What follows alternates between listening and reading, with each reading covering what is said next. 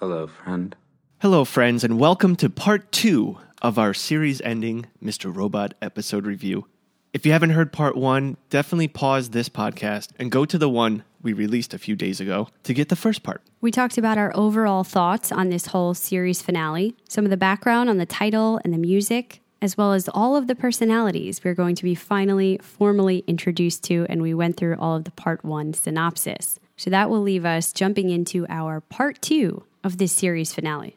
We left off last time with Elliot killing himself and asking us not to judge him because this was inevitable. Now he thinks the only thing left to do is a full wipe down. So he showers, goes and finds his car, back in that same lot we're very familiar with, and Price calls to tell him where is he? They're all waiting at Coney Island. Thinking fast, he quickly steals a large moving box and wraps the body of the other Elliot inside.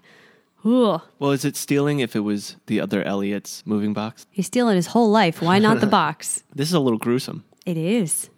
It's very dark. He cleans his apartment, quickly dresses up, and Mr. Robot appears. He says, Wherever you go, I go. Another indicator. In some way, shape, or form, we're in his mind because Mr. Robot's still around. Elliot tells him he didn't think it was possible, but somehow her machine worked. He's making himself buy into this. They're in a world where everything is better. Mr. Robot's gently trying to tell him this is not for him. You know, he's not there to tell him what's right and wrong. He just needs to start seeing that for himself. And he can't take this guy's place. It's not that easy. He says, You are not him. But That's what I was saying too. You asshole. frustrated, Elliot says if he won't help him, to just get out of his way. He thinks he's trying to stop him from achieving happiness. So he wheels the box out to his car. But while he's trying to load it, a cop comes to give him a parking ticket. Wouldn't you know it, it's Dom. she starts to get suspicious. She asks for his ID, and taking it, she thinks it looks nothing like him. Red flag number, what, 30? And then she notices the blood coming out of the box. She tries to stop him, but another earthquake hits, and Elliot takes off running through the streets. What I enjoyed about these episodes are, in addition to the actual flashbacks that we get later on, we're getting reminders of journeys we've been on these four seasons. And I love how shows do this in the end of their run, where Elliot's car was parked. Mm-hmm. There was that part of New York where it says, I love New York. That's really there in the city. I love that.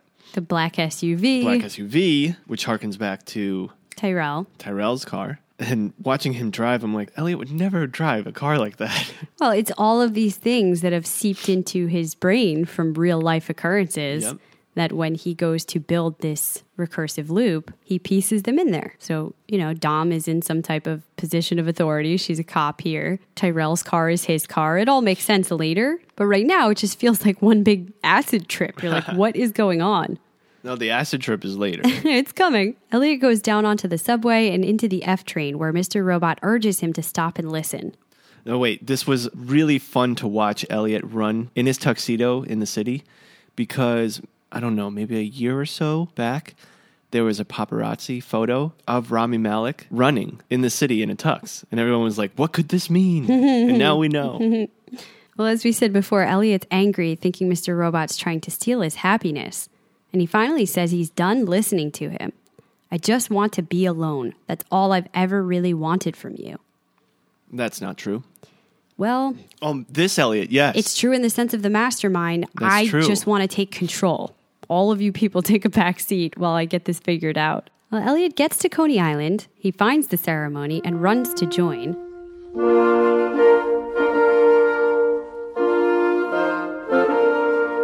But Mr. Robot walks up and offers him his hoodie. I, I just love this. Wondering who all these people are, Mr. Robot tells Elliot only he knows that. There was never going to be a wedding. His plan deactivated White Rose's machine just like he thought it would.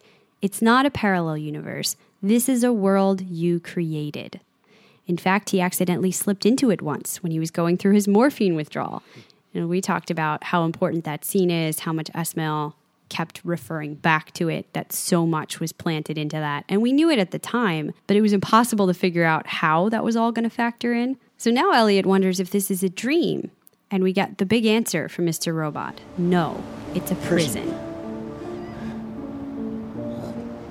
recursive loop that you constructed about a year ago to keep keep him occupied. So you could take control of him.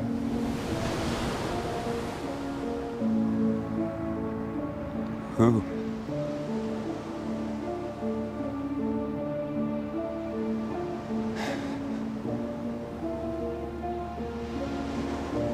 The real Elliot.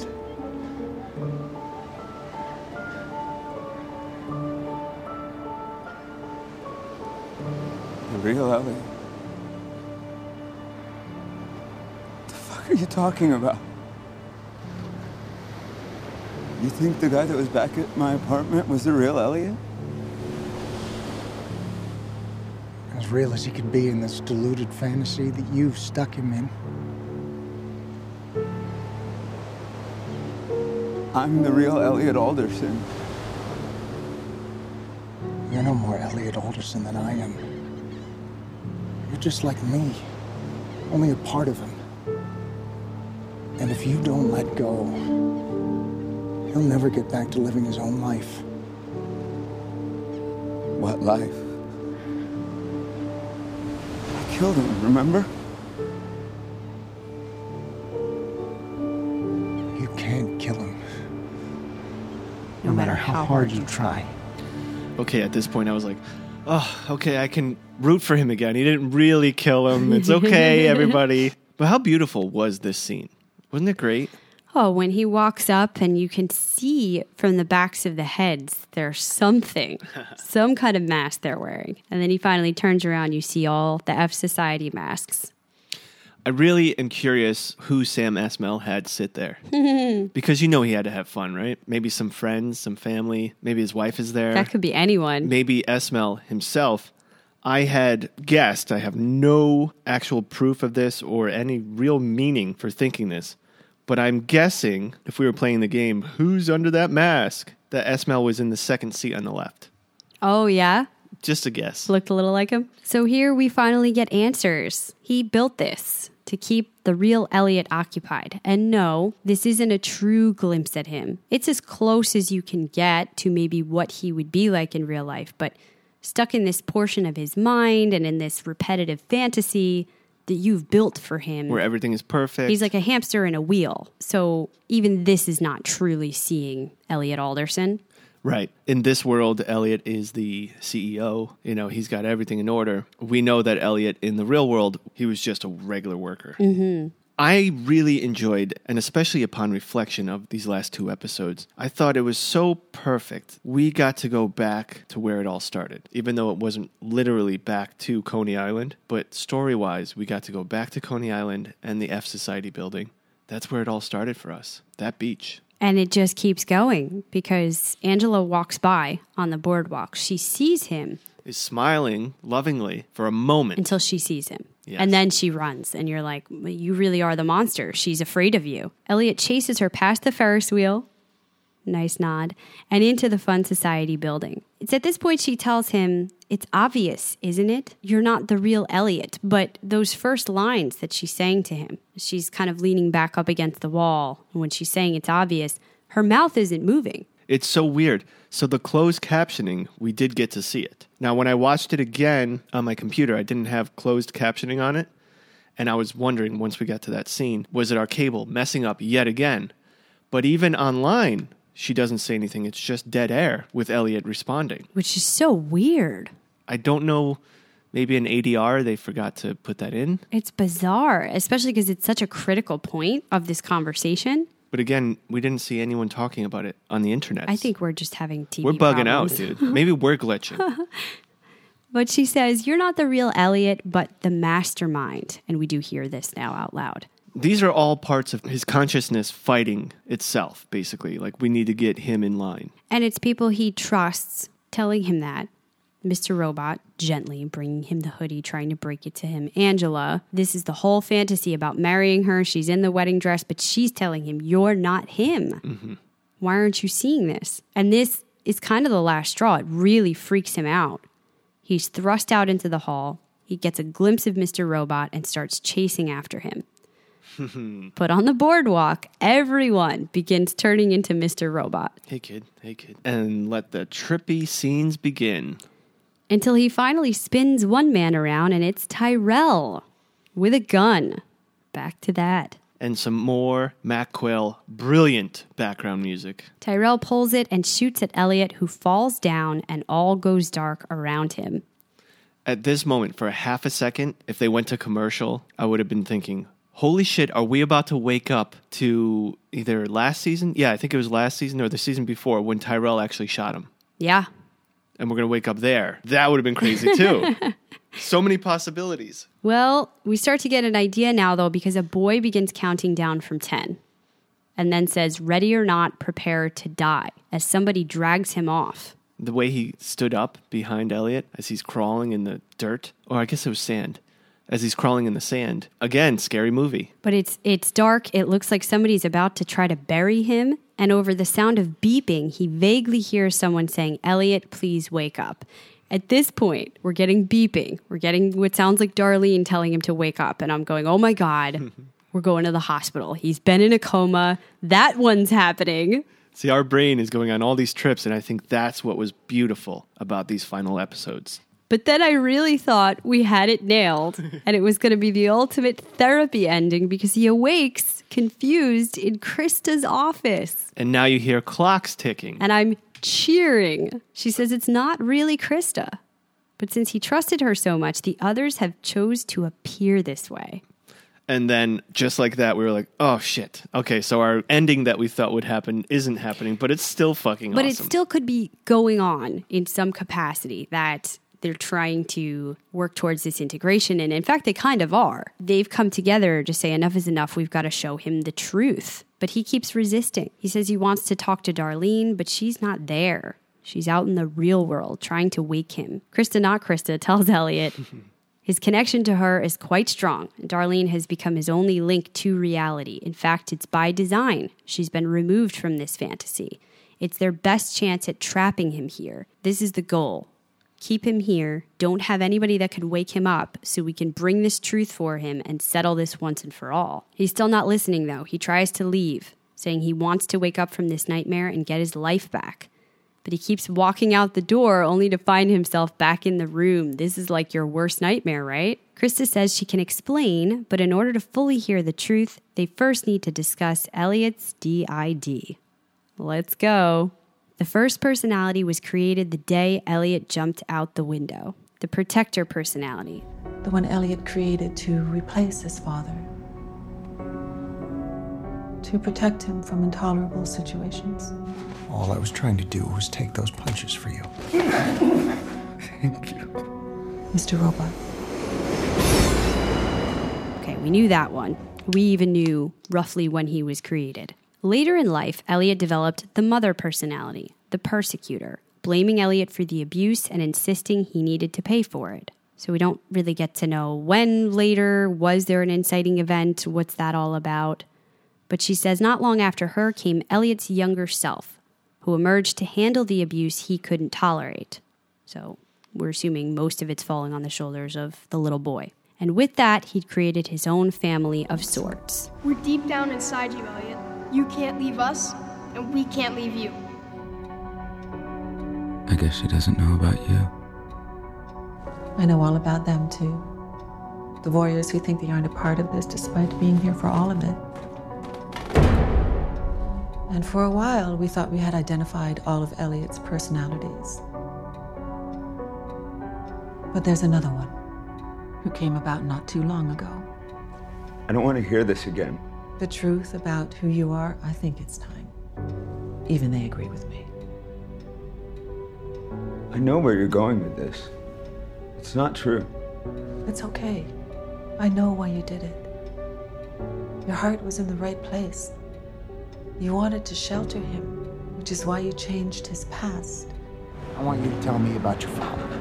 Kept shoving me away, shoved me so hard, I fell backwards out the window. I wasn't changing anything. That's what I thought happened. But it was his future you really wanted to protect, wasn't it? Get out of here right now, or I'll call the Police? And you want them to find out about the hundred terabytes of child pornography? That's why you went to such great lengths to take down all the evil that surrounded him in the real world. So you formed F Society. Hello, Evil Corp. We are F Society. Why did you do it? You loved him so much, you wanted to save the entire world so you could make it better for him no matter the cost. That's why you hid him here, turning his harsh reality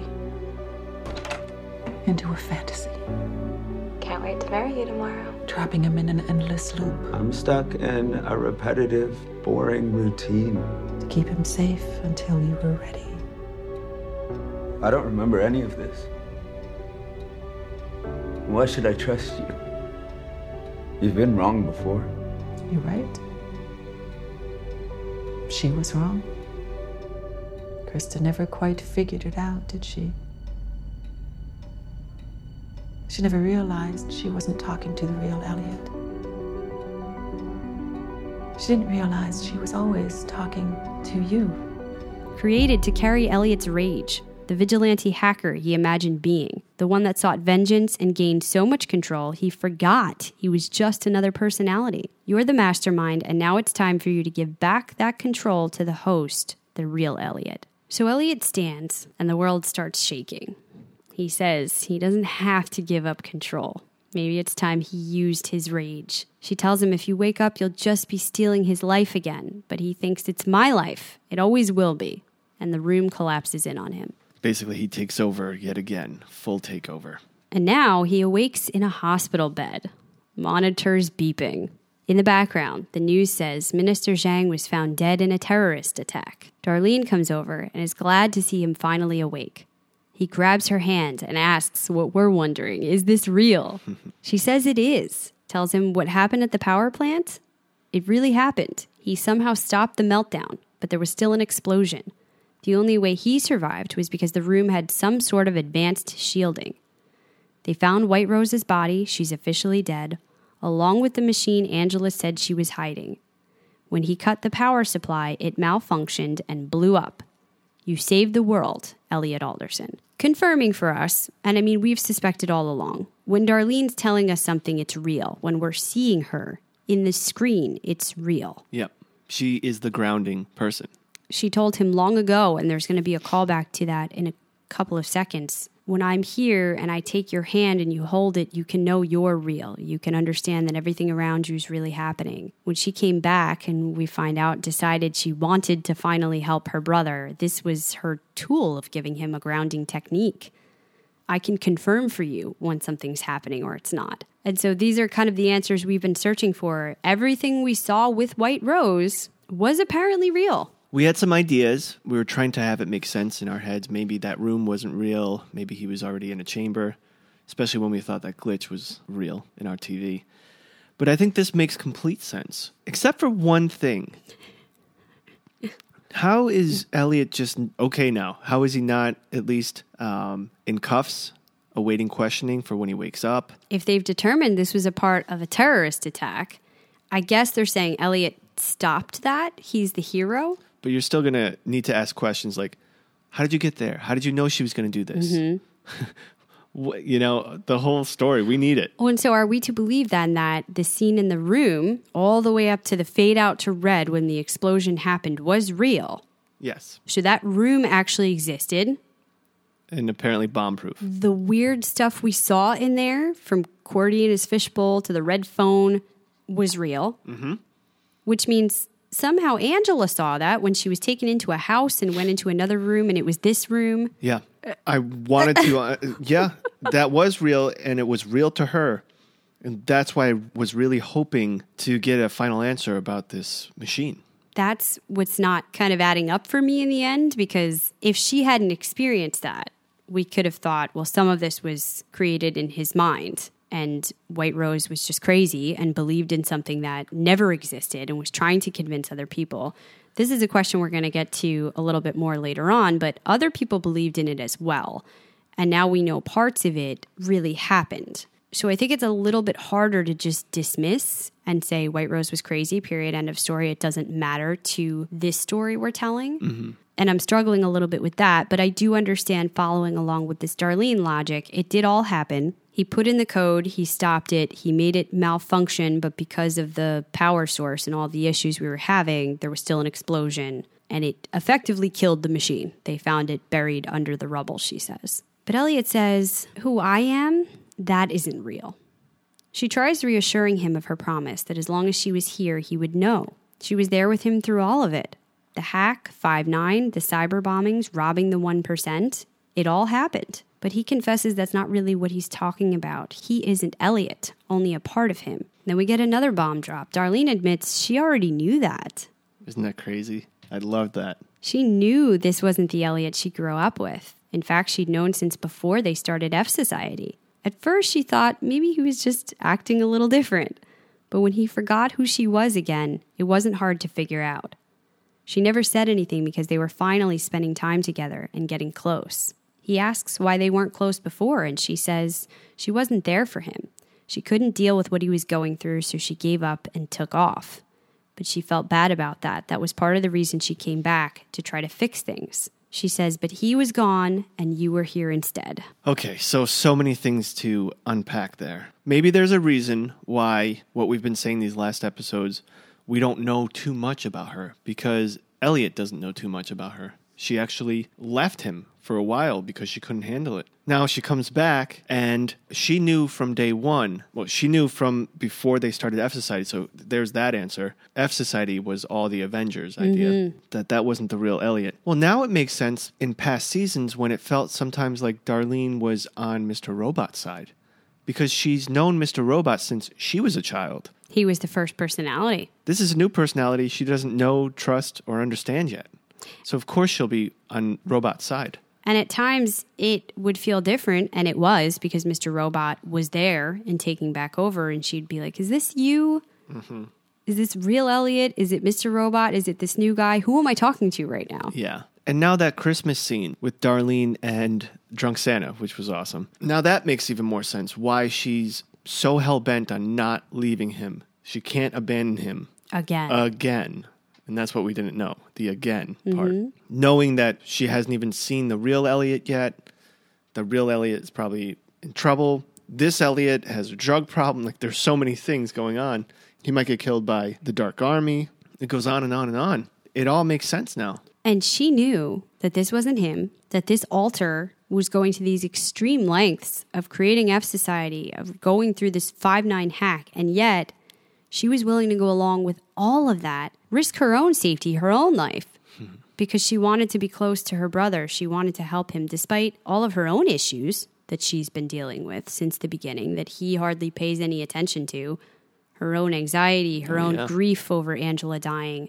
She continues to show up and try to help him. And I guess you would be more forgiving to a brother who inevitably isn't giving a shit about her because that's not really her brother. But that is so hard. Oh, yeah. Very Even though you know that on a rational level, emotionally, Absolutely. how do you? This is why she left the first time. I don't know how to deal with this. So back to the scene, he tells her, by the way, the real Elliot is okay. He made a safe place for him where he got everything he wanted. She says, Good, he deserves that. Not a day goes by she doesn't think about him and really miss him. As she gets up to leave the room to get a nurse, he calls her back, saying he was wrong.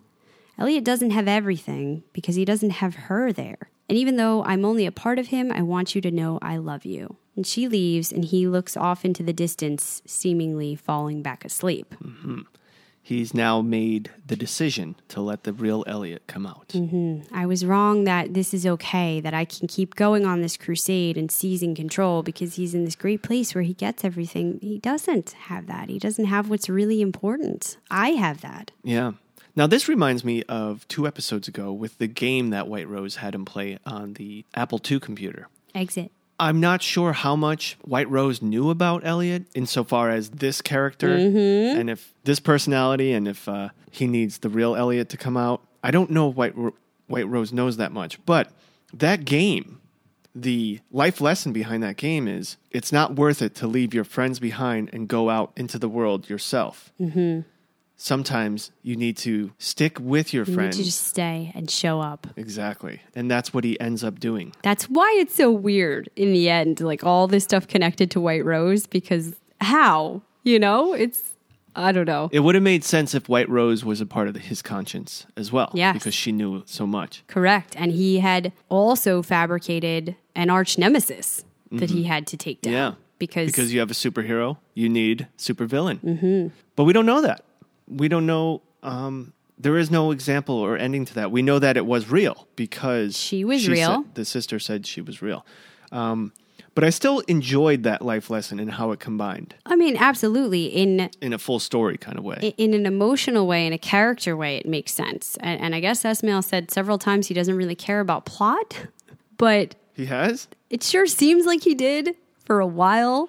Maybe that's his way of saying, "Listen, don't nitpick everything." All right. Well, but I mean, it's just some gaping holes here, but okay. Now we get these really big ending scenes. the tearjerker scenes, the beautiful swan song of an ending. Hello, friend. God, that's always been lame, hasn't it? Sorry I never came up with a better name for you. Then again, I don't even have a name. I'm just a guy trying to play God without permission. Now we go back into the boardroom, the mastermind joins and stands in the center. Mr. Robot, Magda, and the boy next to him, all looking out at the city. He reflects that Mr. Robot once told him this would be a black void, absolute nothingness, and he wonders if that's true. But Robot assures him he will always be part of Elliot. He is acquiescing to stepping back out of the light, mm-hmm. to going wherever it is these other guys go. What happens to him there? Does he disappear? Is this the end of him? He doesn't know how to accept that, but he's telling him it's okay. You're still going to be a part of him. We can do this together. So there won't be absolute nothingness. hmm And he gives his big speech. Well, that's kind of like what we ask about death in real life. Is it nothing after that? Is it just a void? This whole time, I thought changing the world was something you did, an act you perform, something you fought for. I don't know if that's true anymore. What if changing the world was just about being here? By showing up, no matter how many times we get told we don't belong. By staying true even when we're shamed into being false by believing in ourselves even when we're told we're too different. And if we all held on to that, if we refused to budge and fall in line, if we stood our ground for long enough, just maybe, the world can't help but change around us. Even though we'll be gone, it's like Mr. Robot said. We'll always be a part of Elliot Alderson. And we'll be the best part. Because we're the part that always showed up. We're the part that stayed. We're the part that changed him. And who wouldn't be proud of that? Beautiful. He then walks away and out into that blue hall.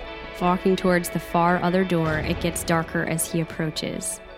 He says, Come on, this only works if you let go too. I don't think we can. He opens the door and goes through into a dark movie theater, taking a seat between his family. Not even the good new seats on the ad. And he cries as the projector comes on and shows scenes of Elliot's life. He cries? Yeah, there's a tear. Oh, the real Elliot. I thought you meant.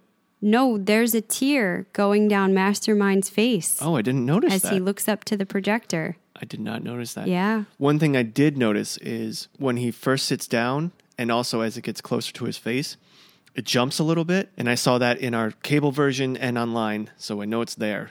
That was reminiscent of old school, before they went digital, movie theaters, Mm-hmm. Where it would jump a little bit when you went from one reel to the other. It would just jump a little bit, and that's what was happening. I think. Let's ask Sam. Nope, he doesn't want to talk to us.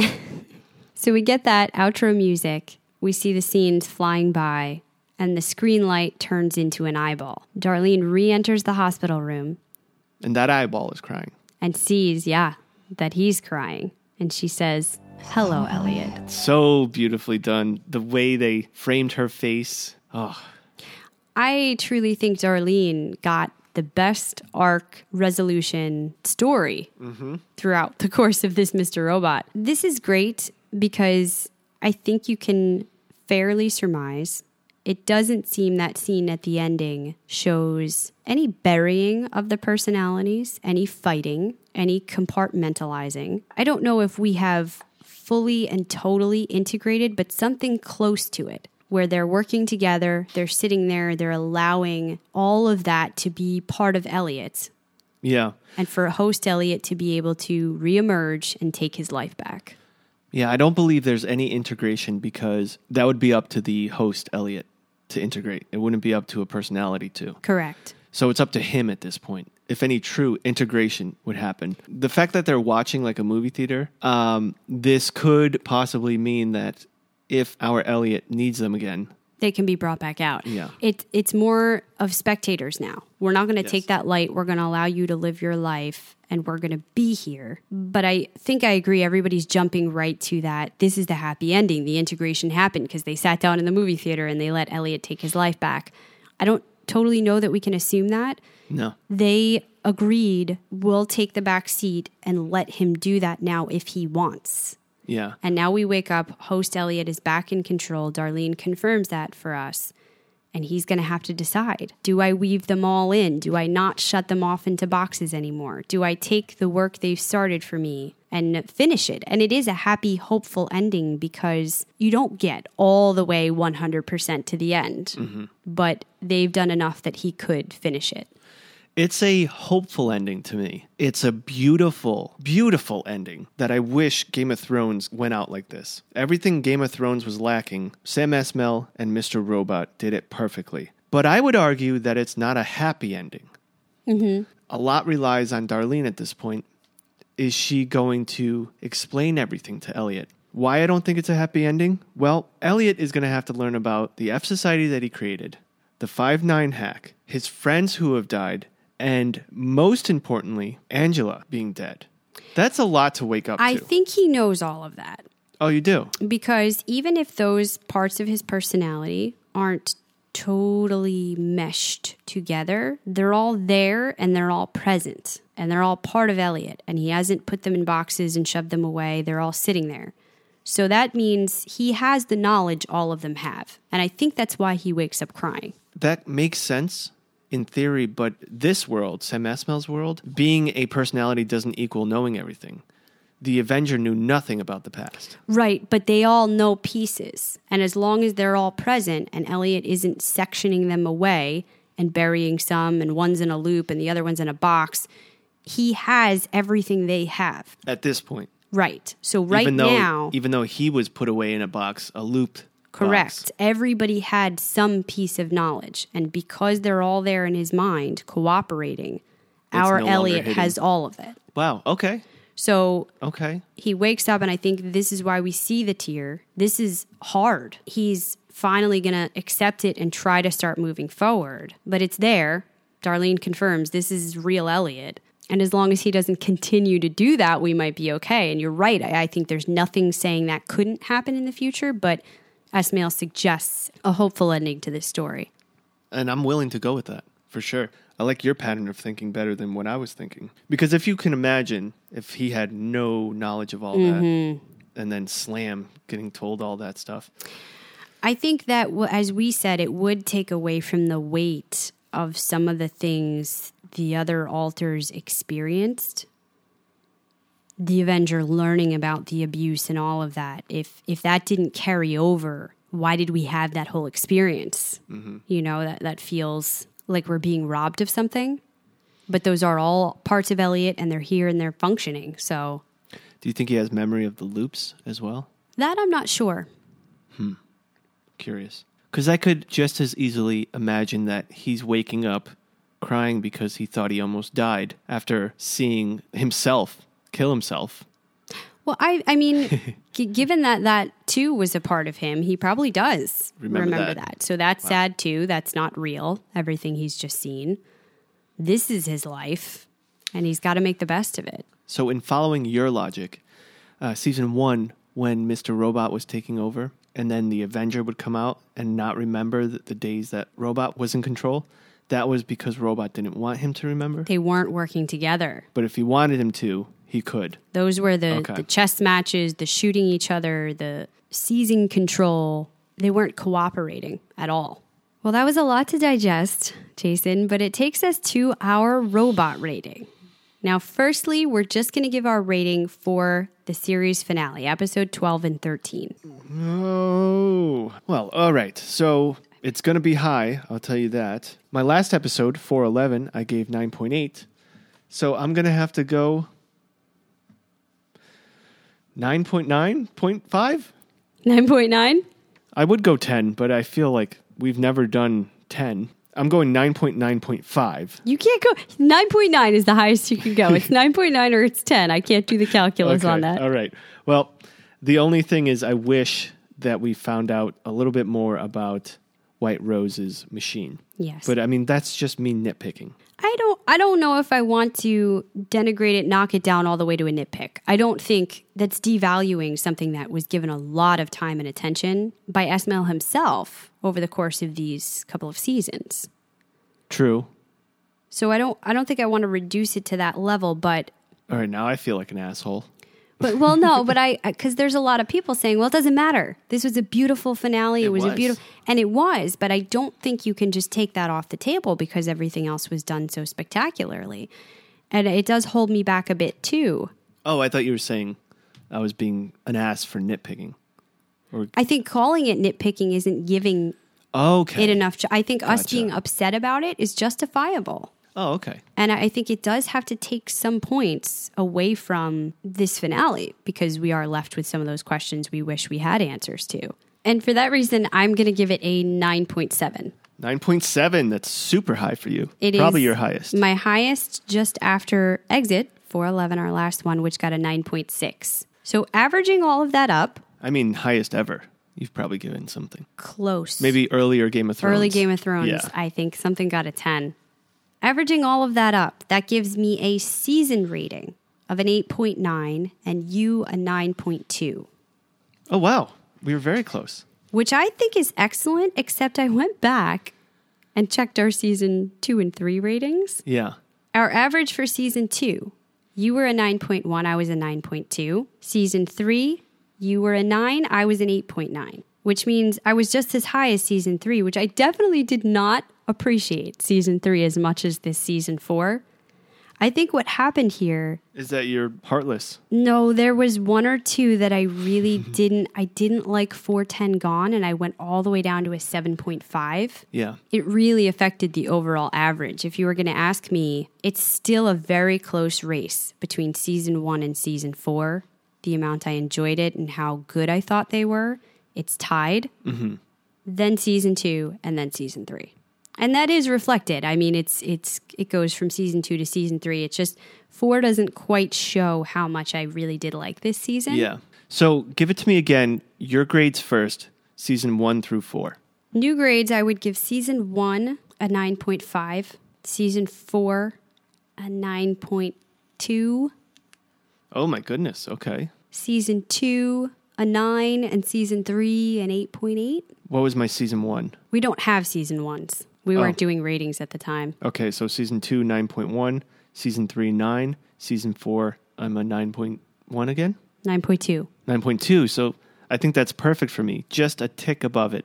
You like that? You want to stick with that? I want to stick with that. Okay. So you go slightly up on four. I still go slightly up on one.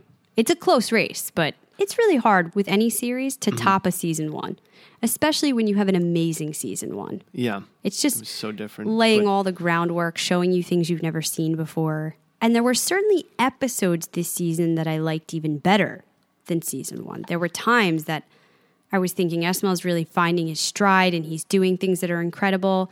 But then there were ones that I liked less, and I, I that hurt the overall average. Mm-hmm. I feel as a whole, I am so happy that we started watching this show. It was really happenstance because we were not really full all out doing podcasting on TV shows. We were kind of meddling around, having some fun. I wasn't contributing as many hours into editing and things like that. But we saw the short trailers or short commercials on USA for this show. And we were like, it looks intriguing. I don't really understand the name, Mr. Robot. Hmm. But this Elliot character looks in- interesting, and we love Christian Slater. We haven't seen him in a while. Let's give it a try. And then what did we do? Did we start podcasting on it from episode one, or did we watch a few episodes first? No, we jumped in at episode five. So we covered episodes one through five in one podcast, then six through seven. And then we started doing them one at a time. We weren't even doing ratings yet in season one. That didn't start until season two. In season two, we were doing coverage on each and every episode for the most part. But last season, three, season three, we actually did some instant coffee, some full reviews. We really went all in. Yeah. And that's when we were brought into the TV Time app. They reached out to us at the end of season two saying they liked our podcast and they wanted to add us to their app, which was uh, really promising. It ended up not resulting in much, unfortunately, but it was cool to be acknowledged and, and a company wanting to pull us on. If there are any companies out there now who like what we're doing now that podcasts are even bigger, and you have an idea for us to partner with you, please let us know. We're game. But back to Mr. Robot, we're kind of intrigued, started watching it, saw the first five episodes, and we're like, we got a podcast about this. and I'm just so glad that we went on this journey and that we have all these clatchers to go on the journey with us. We often say it, it's hard to fully embrace the idea of, of listeners when it just you get numbers on the analytics. But if us and the Clatchers were to go to a theater to watch every episode and then discuss it with each other, we would be in a amphitheater. We'd be in a big. It'd have to be bigger than a movie theater with the amount of Clatchers that that join us on this Hmm, journey. yeah. and I think that's amazing. If you just imagined, you close your eyes and you said, "We're on a stage." There's the TV show happening behind us, and then all the Clatchers are there. Hmm. It would be a stadium or something Yeah. close to that. So thank you guys for going on this journey. And the journey's not over for us. Before we go into our most valuable hackers, we wanted to remind you guys just because Mr. Robot is over doesn't mean the CKC podcast is over. Starting in a couple weeks, we will be going back on our magical journey with the magicians. So we implore you guys to join us over there for those podcasts. Their season five premieres on January 15th, and we will be doing weekly coverage just as we did here. It's the only other show we're watching that's also 13 episodes. So if you feel a hole in your life at the end of Mr. Robot, this is the way it felt when Game of Thrones ended. We said we need something else. At least mm-hmm. we've still got Robot. Now we've still got the Magicians. You have time to get caught up.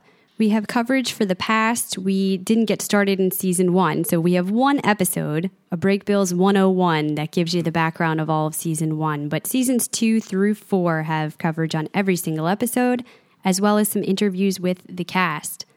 So that is a really great time. We anticipate we'll have a lot of fun with that. And of course, when that's done, whenever HBO decides, we'll be back with Westworld. And if you guys haven't watched Westworld, do yourselves a favor. It's another type of show that creates a new world for you. And it's another journey that we truly enjoy going on. But if you're not watching The Magicians and you're not interested in it, you don't want to wait for Westworld, we have a season of Sherlock that we've done. We have Game of Thrones, of course.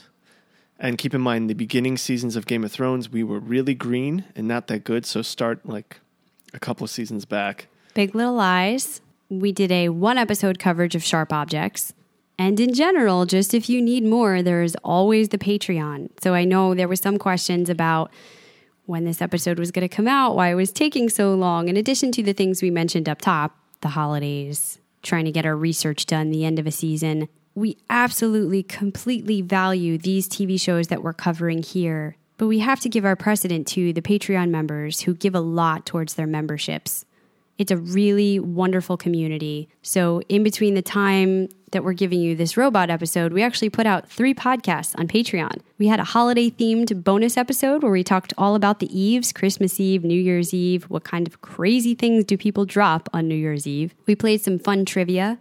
We had the coffee break episode and the movie review of the new Knives Out. So if you're thinking, I'm waiting for my CKC, where was stuff? You could be over there on Patreon getting three episodes right now. If you're interested in joining, go to coffeeclatchcrew.com, click on the Patreon link, and take a look at the different tiers. See which one could be right for you. So this is our last push for Mr. Robot for you guys to join us over there and help Christina and myself out to continue to provide podcasts such as this one.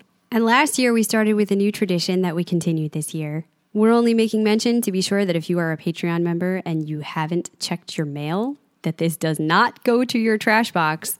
Email, Yes, by the way. yes, there is a Starbucks gift card. Just a quick little thank you. Happy holidays. If you didn't get that, make sure you take a look. But back over to the Mr. Robot coverage. We also have an amazing community that's grown here, and we have some of your comments. And your votes. So we're going to start off with Most Valuable Hacker for this final episode. Every week via Twitter at CKC Podcast, we ask our Clatchers who is your MVH. If you haven't joined us yet, now's the time to do it so that you'll find out what future shows we will be covering. And we do these polls for each one of the shows that you'll get the weekly choices on your options. This week we gave The Protector, The Persecutor, The Avenger, and The Host. Coming in in last place is The Persecutor with 2.5%. Well, as we said, there's not a lot of background on Magda. We don't get a lot of screen time, and that type of altar is just not a great one. So, Not one you'd want around. yeah, you're not going to typically vote MVH on that. Coming in third place with 25%. And this third place ran a pretty close race is the host. So, Core Elliot. No, we don't get to see him a lot. As Mr. Robot says, this is the closest you'll get to him. you get a glimpse, maybe, of what he looks like in this fantasy world, this recursive loop that you've stuck him in. So there's a glimmer, but I think the votes go to the fact that it's him who's able to emerge in the very end. Absolutely. And I think also the votes can go to him if you're just truly enamored and delighted by the twist. Oh my God, we didn't know Elliot that whole time. That is amazing. Well, but as well as you kind of did. You got to see all these different aspects of him, just so segmented off. Like, what does he look like when they're all incorporating and functioning together? But you get to know him a piece at a time through these altars that we see. It's it's just a pretty incredible way to tell a story. Well, I'd like to imagine that he's a little more grounded than the Avenger. He has the knowledge of his past, so he's not as confused in the world. He's not as happy and cheesy as OK Go. Of course not. Elliot. Well, no, if he was happy, these other altars would not be existing. Mm-hmm. And in second place, our Mr. Robot, the Protector. Twenty nine percent. I haven't read the comments yet, but if they're anything like the way I'm thinking, I now respect and appreciate the Protector so much more now that I know the full story. Of course. But coming in first place with 43.5% is the Avenger, the mastermind, our Elliot. The killer, the murderer of himself. Well, you see that his ultimate goal as the amalgamation of our altars in fake Krista says. Mm-hmm. His heart was in the right place. Yes. He did all of this to try to make a better world for host Elliot. He wanted to change things. He did change things. He He changed the world. one percent of the one percent, and him and Darlene together were able to give money to everyone. in his persona, he forged a relationship with Darlene that he never had in the past. He this guy did a lot. He did more than a lot, He is ready to take a seat and take a break. His mission is accomplished. and that's the last thing. He finally acquiesced to what needed to be done and took a step back. Well, Jason, for that reason, I segmented mine out. I gave part one, episode 12, to the Protector, and part two, episode 13, to the Avenger. You know what, Chris? I'm going to have to agree with you on both of those. Part one to the Protector, part two to the Avenger. Absolutely. Well, let's see what our Clatchers had to say. Melly said, I voted for the Protector because he knew all along what was going on and guided fake Elliot through it. Brian says, I couldn't be happier to be more wrong with my theories on how the show is going to end. Can we write in Sam Esmail for MVH for creating an amazing show that deserves to be in the conversation of best TV show ever? Amen. Kirk says, While I check the box for the host, my real vote is a write in for Darlene. She truly loved Elliot in all of his manifestations, and she is the one who finally pushes our Elliot to recede into the background and welcomes the real Elliot as he emerges from his protective shell. I have to agree, Kirk. And Kirk went on to tell me via direct message that he votes Darlene for the entire series as well. Melly says, Wow, CKC podcast predicted so much that I wasn't very surprised. It was a nice finale, but not mind blowing. What did Tyrell see on the TV screen? What oh, was in Elliot's mother's box? Did I miss these answers? It's in the box. No, we have the open ended questions that we're going to get to in a bit that weren't really resolved from the season, but definitely not. Scott says he agrees. Both in this episode and the series, we didn't get closure or answers for a lot of things. Don't want to sound glass half empty. The series was amazing and the finale was great. I see where Scott's coming from as well.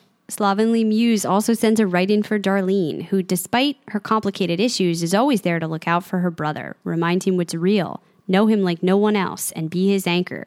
Without her, Elliot would have no tether to what makes life worth living and the world worth saving. Lewis says this episode was just beautiful. I knew it wouldn't go full sci fi. I still have no idea what I'm saying. This show, man, I'm going to miss being so confused. Warren says, just to be clear, the Avenger is the mastermind, correct? To me, he is and will always be the OG Elliot, but his work here is done, and he needed to let go and make room for host Elliot. It wasn't a perfect episode. Too much tell, not enough show, but it did provide emotional closure. Our Clatchers are smart. Julia Claire says the psychological resolve was incredible and effing terrifying. The acting from Darlene and the Elliots was incredible. I was disappointed with Elliot's revolutionary hacks written off as vengeful reaction to abuse. Guess we learned just how much Sam's ideology differs from Elliot's. Kate says, Okay, now that we know the ending, can we convert this into the CKC I'm Not Ready to Let Go support group? I like that. She also says, I love how Sam ended the show. He gave us closure to our Elliot. While I know there are still unanswered questions, I think that's the beauty of the ending, especially as it relates to the real Elliot waking up. Those are no longer our answers to know. Ooh. Yeah, given that the mastermind has taken a seat, the voyeurs are gone. They're they're reassimilated. We don't get to see that. And like we said, this is now Elliot's journey and he has to go decide what happens next. She says the other part that she loves is how the ending recontextualizes Mr. Robot's relationship with the mastermind, which is why the protector got her vote for MVH. She's sure it's going to absolutely change the experience on subsequent rewatches. And that's what we were talking about before, like thinking about them entering into the relationship together in season one. Yeah. That's pretty amazing. And that's why Darlene, when we first met her, remember I was like, she's acting like she doesn't really know him. Yeah. Because she didn't. She didn't. she says, one final note. Thank you both for the wonderful podcast. I look forward to it every Friday. Your coverage has been stellar. And if you're doing Westworld season three, you can expect to see me back in your mentions. We look forward to it. Scott says, I think it's going to be a tie for all of them. He even said in the hospital, I'm not Elliot, only a part of him. The finale was great, but I think there was so much that was left unknown. I would have preferred more wrapped up. So we're getting a little bit of both. Yeah, it's it's like as a finale, it's amazing, but then you think, well, we'll never get some of those answers, and it leaves you a little bit kind of wishing you had. A little bit empty. Joe says the way I understand it, and correct me if I'm wrong, but the host is just the one who's in most control over the body during a given period of time, and that usually changes over a person's lifetime. So I don't know if I buy the notion that the Elliot we knew shouldn't be in control. And this is what we were saying up at the top. The core personality, the birth Elliot, the one who comes out at the end, is not necessarily the host. Right. So they were using that terminology, but the host is really whoever is most present coming out on a day-to-day basis. For the past year, that's been the mastermind. He's he was also the host. But because an altar can be a host, that means it's not always healthy. Ideally, you have the core person assimilating more of that and acting as your host. So in the end, yes, we are rooting for the core. The core Elliot to take back the limelight. Scott says, really looking forward to Christina's take on the finale and the DID areas. Do you think when Cop Dom said Elliot looked nothing like his ID, this was a DID reference? Or even Freud's ID? yeah, I think you don't look anything like him could be that he actually doesn't. I mean, Mr. Robot doesn't look like Core Elliot. Magda doesn't look like Core Elliot.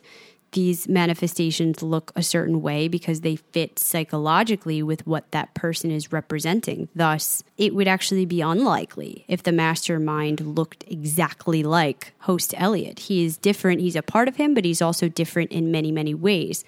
I think that's why they don't show us host Elliot waking up at the end we only see his eyeball because he would be some combination of, but wouldn't look exactly like anybody we've seen thus far on this show and wouldn't act like it. It would be this melting pot that you haven't really gotten to experience yet.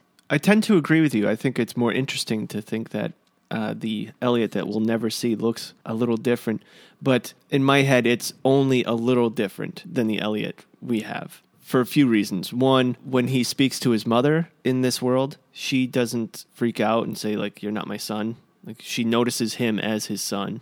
I think it's just it's a matter of if you saw a before and after picture of um, this is a bad analogy, but of uh, a weight loss thing.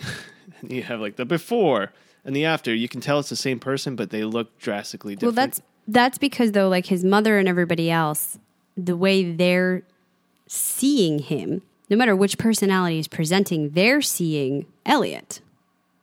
But we're not. What we're seeing is the alter that's in control at that time. And I don't think any of them is exactly like host Elliot. Right. No, I meant in the dream world.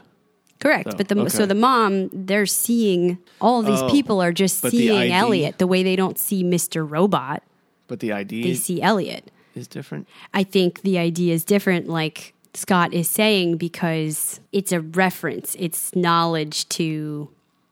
He's being picked up on now, hmm. finally, psychologically. This is not you. This is a reflection of the mastermind losing control and unraveling and not even able to present as host Elliot anymore. And I think that's why it's good, as much as I was a little kind of wary about having Dom in this weird cameo, if you want to call it, within the dream, but that she is someone smart who would pick up on the truth. That's the character she always was in the show, and a piece of that has seeped into Elliot's mind. So she's putting it together. She's onto him. I see what you're saying, and I'm not. I totally am not uh, fighting against it. I pictured it as this was the first time in these scenes that the subconscious is now going to start fighting him. Mhm. So it's first Dom, then it's the wedding, Mr. Robot, then it's Angela, Yep. and then his therapist. those people are recognizing, even though it looks like him, you're not him and you're not meant to be here. And what's happening right now? this has got to stop, you know? Yeah, this kind of goes along with that. Scott says, Did you see Krista in the finale as the same Krista that knew and that we'd known in past seasons? It's kind of the same situation. That's not Krista. Mm-hmm. It's all of the personalities choosing a way to present to the mastermind one that he will trust Right. And can listen to and has taken on a bit of that persona of calmly explaining this to him, but it's not the Krista that's in real life. Robotimus Prime is so far behind in the show and she needs to catch up soon. Well, we hope you do catch up and we hope we didn't spoil anything. I hope you didn't read the comments from everybody. and to everyone else who wrote in, thank you so much. We have read every single one. A lot of these about ongoing open questions, which we are getting to in a second, but we also had a couple of email write ins that I want to mention first. Ian says Now that all is said and done, the sci fi theories have been put to rest, and the internal struggle of Elliot Alderson is finally revealed as the core drive of the show. I have to say, A, told you so, wink. And B, all jokes aside, your podcast with the insight into the psychological aspects has become the number one companion to this fantastic series. Ah, thank you. Uh, you seriously nailed quite a lot of what was going on every time we took a deep dive. I think it was listening to your podcast that primed me best for the finale. I knew from the jump the world was a construct and made some parts a little heartbreaking. Oh, and Jason, you the man. I love how you had the exact same theory as me last week that Elliot going through the same time period at the end of last episode, how they would flip that and we would see our Elliot now. We fucking nailed it, huh? So we have names for all five of Elliot's personalities. We know the mastermind existed before the scene in season two. In it one, when Darlene came back after being away, Elliot put on the jacket and mask and rambled about what would eventually become 5 9. Darlene tells us in the closing minutes of the series when she got back that Elliot was already gone, but he was there. And she went in to hang out with her brother. We also see Elliot marking a blank CD and putting it in his folder of hacked individuals, something only the hacker superhero mastermind would do. He was already taking over when Elliot slept. This was the birth of 5 9. Anytime Darlene has been on screen, we know for sure it's been real. She reveals in the last scene that we have a pact. As long as Elliot can hold her hand, he knows it's real. That's why she was the key and didn't exist in the fantasy world. She would have brought Elliot back. We've only met the real Elliot at the end of 411. Other than that, we've always been following the mastermind. This is why the Protector had no problem shooting him in the head, which seemed strange if Mr. Robot was in fact protecting him. He was trying to make the mastermind finish what he started, so he could finally let go of control and let Elliot out of prison. His goal was to make the world better for him. Perfect end to a perfect show. 10 out of 10 for me. Handshakes for Christina and sloppy bearded man kisses for Jason. With a heavy heart, I must say, at least for a little while, goodbye, friends. Uh, well said. Jamie writes in to say the first thing that struck me was our Elliot in his happy place. I was getting major Back to the Future vibes. Marty arriving in 1955, the bright, vivid colors, the town being clean, everyone friendly and seeming a bit retro. They even had the 50s style billboard ads. And Marty, I mean Elliot, was almost knocked down crossing the road. I was half expecting Mr. Sandman to be played. Jason, this is everything you were talking about. I was even going down the whole alternative 1985 theory until it became obvious we were dealing with DID and that Elliot, our Elliot, was the third or even fourth alter. When asked by Tyrell about the worst part of his life, Elliot said something to the effect of it's a dull, repetitive loop. Part of him yearned for an exciting life and created characters that formed this. At the time, I was half expecting our Elliot to be a comic book character that came to life. I forgot to mention that, but I considered that for a moment too, as he somehow actually Oh, that's right. manifested this through I his was thinking that artwork. too. I was like, oh wow, okay, so that's the twist. There were a few things, I guess, that have been unanswered. Either that or I completely missed them. White Rose. Was she real or a part of Elliot's consciousness? What did her machine do? Why did she need Elliot and why get him in that room? So she's asking if this was all part of Elliot's psychosis or did this actually exist? And this kind of just seals the deal for me that I think a lot of people are leaving, maybe not even knowing that much, which is a problem. So I think we talked about before, we can surmise because of what Darlene said. Yes, she existed. That whole thing happened. She built this machine. Elliot was able to stop it. White Rose killed herself. The plant exploded. No, we don't know what the machine actually was, other than the stuff that we saw on the drive. We can deduce that because of what Price gave to him and we got to see that it was this large collider, but really just a testing ground for the bigger, better one that was being moved to the Congo that would have done, we don't know. would it have worked? We don't know. I can't believe we forgot to talk about that. The whole manifestation of this Elliot. That would have made the White Rose thing make sense because our Elliot, the world we were in, was a story that was being written by the real Elliot. Mm-hmm. And White Rose was the mastermind that realized they were in a story and there was a better place for them to be. And that was the, real, real world. world. And that machine brought them into the real world. Mm-hmm. That would have been cool too. We said before, what did Angela see? Why did she believe it so much? I mean, there were Dark Army operatives killing themselves. Price's final request in life, even though he said he didn't totally buy this, was for Elliot to please destroy that machine. So clearly, there was a concern, there was a danger. I've heard a lot of people saying it's very easy and simplistic that White Rose was just a mad person. She had this dream of a better world, but it was all nonsense. I don't know that we can chalk it up to that. I don't know when you have a machine that's so powerful, it's creating a nuclear meltdown that Elliot had to stop. And there was one that was going to be 10 times that size that was in reality being moved to another location in this show. And we don't know what it could have done Yeah. that you can just write this off as she's totally crazy. It might not have come to the full fruition she expected, but it was going to do something like we said earlier, I don't think you can put that down. I think that she had enough to somehow convince people through the power of her persuasion, some kind of stimulation, some type of drugs they were given before they saw this crazy room that made hmm. them believe. Maybe a combination of all of those. Uh, but we aren't, unfortunately, going to get the hard line on what that means. And lastly, Jamie says the final scenes reminded me of Harry Potter accepting his fate and walking into the forest, but he's not alone. Oh yeah, I didn't think about that. That's a that's a good interpretation of that.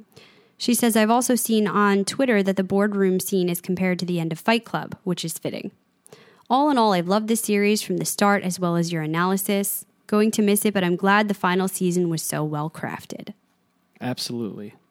And finally, Steven says, Thanks for a great podcast, companions through this journey of Mr. Robot. I immediately thought of you, Christina, as the alters and their roles were being revealed.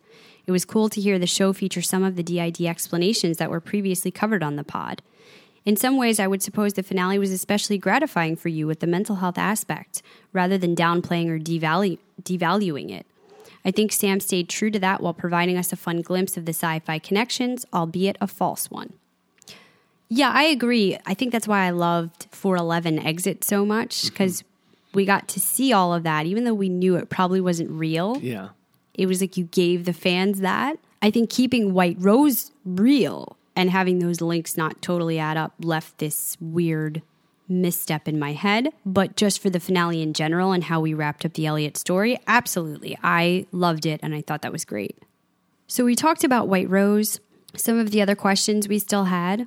What did that ending for Tyrell mean? Yeah, the glowing The blue Light. glowing light and the fact that his death was different to everyone else's. Yeah, I don't know. I'm really just an artsy way to send him out, I suppose. I mean, it was to the point where we were wondering if he was a personality and that was the integration light. Mm-hmm. But no, he was real. Uh, we'll never know. What was in the safety deposit box and the bigger meaning of the tapes that Magda found, the fact that other people thought of her differently than Darlene and Elliot, the fact that her clock too was stuck at 1116, if that's all just something that seeped into Elliot's brain that when he makes this loop, it's stuck there. So he made it 1116, but it was also on Chen's watch and other areas that wouldn't have had a direct link to Elliot. Well, yeah, let's talk about 1116 because we were really hoping to get an explanation of what 1116 means. We didn't. So we kind of this is a fun thing. We don't think any of this really means anything, but we kind of uh, we googled some Bible information what 1116 could mean in the Bible. possible Bible verses, and I know there's other people who think it's insane, and this is the definition of not falling down rabbit holes. But hey, it's CKC, so you know we're to do it. And it's for the fun of it. We're not in any way insinuating that this was what it means. No, and I don't think ultimately, like Esmail saying, it doesn't really matter. But I think, like the music, he has put in stuff that he means as nods, even if they're not going to tie into the full plot in the end, and they didn't. They're still interesting to be there, and he wants even the background to contain interesting information. Absolutely. And this is something that didn't just pop up once. It came up many, many times throughout a bunch of the seasons. So we found a couple that didn't seem to really fit. First, John 16 is Then Thomas said to the rest of the disciples, Let us also go that we may die with him. And maybe it felt that way. Originally, you know, the mastermind is walking off into the black void. Yeah. I actually thought that Elliot would die, remember? Mm, yeah, we talked about the no exit book, and maybe we're already dead and this is purgatory. We have Numbers 16. The Lord said to Moses, I will come down and speak with you there, and take some of the power and put it on them. They will share the burden of the people with you so that you will not have to carry it alone. And that does actually have meaning too. You can't do this alone, you, the mastermind. Mhm. This is bigger than you. You have to give up some of that control. Then we have a few that could possibly fit. Romans 1116. If the first part of the dough is holy, so is the whole batch. If the root is holy, so are the branches. Loosely, you could incorporate that as the personalities. the alters are the host, the host is the alters. Yeah. It's all one. But again, we know this is a stretch. Uh, Job 11:16, "For you will forget your misery, recalling it only as waters gone by." And then Daniel 1:16, "The invader will do as he pleases, and no one else will stand against him. He will establish himself in the beautiful land with destruction in his hand." Hmm. So that could totally be the avenger. Yeah. But the one we settled on, Jeremiah. For I know the plans I have for you plans to prosper and not harm you, plans to give you a hope and a future. You will seek me and find me with all your heart. I will gather you from all the places where I have banished you and bring you back to the place which I carried you into exile. You can be brought back into the fold now. Your future is going to be better, I promise you. yeah. So that was fun, a little rabbit hole, you can say. Absolutely. Maybe that's what Tyrell found. A Bible? the Mr. Robot rabbit hole, and it, Oh. it glows. it sucked him down and he got lost there forever. So, to close this out, first I had a good clip from an article that said The heart of this show has always been Elliot Alderson, a broken, anxious hacker who's struggling to exist in the world, even as he attempts to use his group to save it. But Esmail has always been as interested in the mechanics of telling a story as much as the story itself. Over the course of its run, Mr. Robot has been a study in misdirection, unreliable narrators, red herrings, and narrative fakeouts. It regularly breaks the fourth wall to address the audience directly. It walks an impossibly fine line through the finale between fantasy and reality, hope and despair, control and faith. There were things about season four that were less than great. Though it contained strong individual installments, it often felt like it wasn't going anywhere, narratively speaking. Its forward momentum stalled as the show wandered through flashbacks, therapy sessions, or rom com themed specials. the final sequence at the Washington Township plant didn't go as well as I expected it to. The season long mystery of White Rose's machine was never really resolved in a way that felt satisfactory. But the series' final 10 minutes, in which Elliot, or as we should now call him, the mastermind, acknowledges the audience for the first time as he slots himself into this bizarre family of personalities the real Elliot made, is genuinely beautiful from an emotional and narrative perspective. And I hmm. think that kind of just sums up Absolutely. everything we've been talking about. And if we're going to look at the series as a whole, we had our disappointments, we had our places where they meandered us off. I mean, we sometimes felt that way about the institution winding up being a prison. It makes sense now in the end, this game we were playing. But while we were experiencing it, there were moments where we're like, all right, Yeah. enough. We're ready to get back to reality. What's happening right now?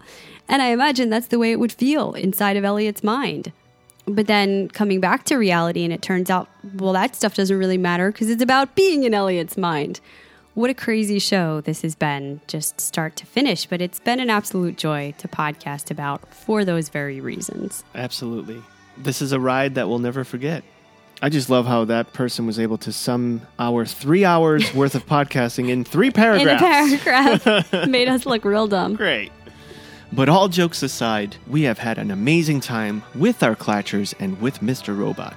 So, for one last time, we want to thank all of you guys for going on this mental Ferris wheel with us.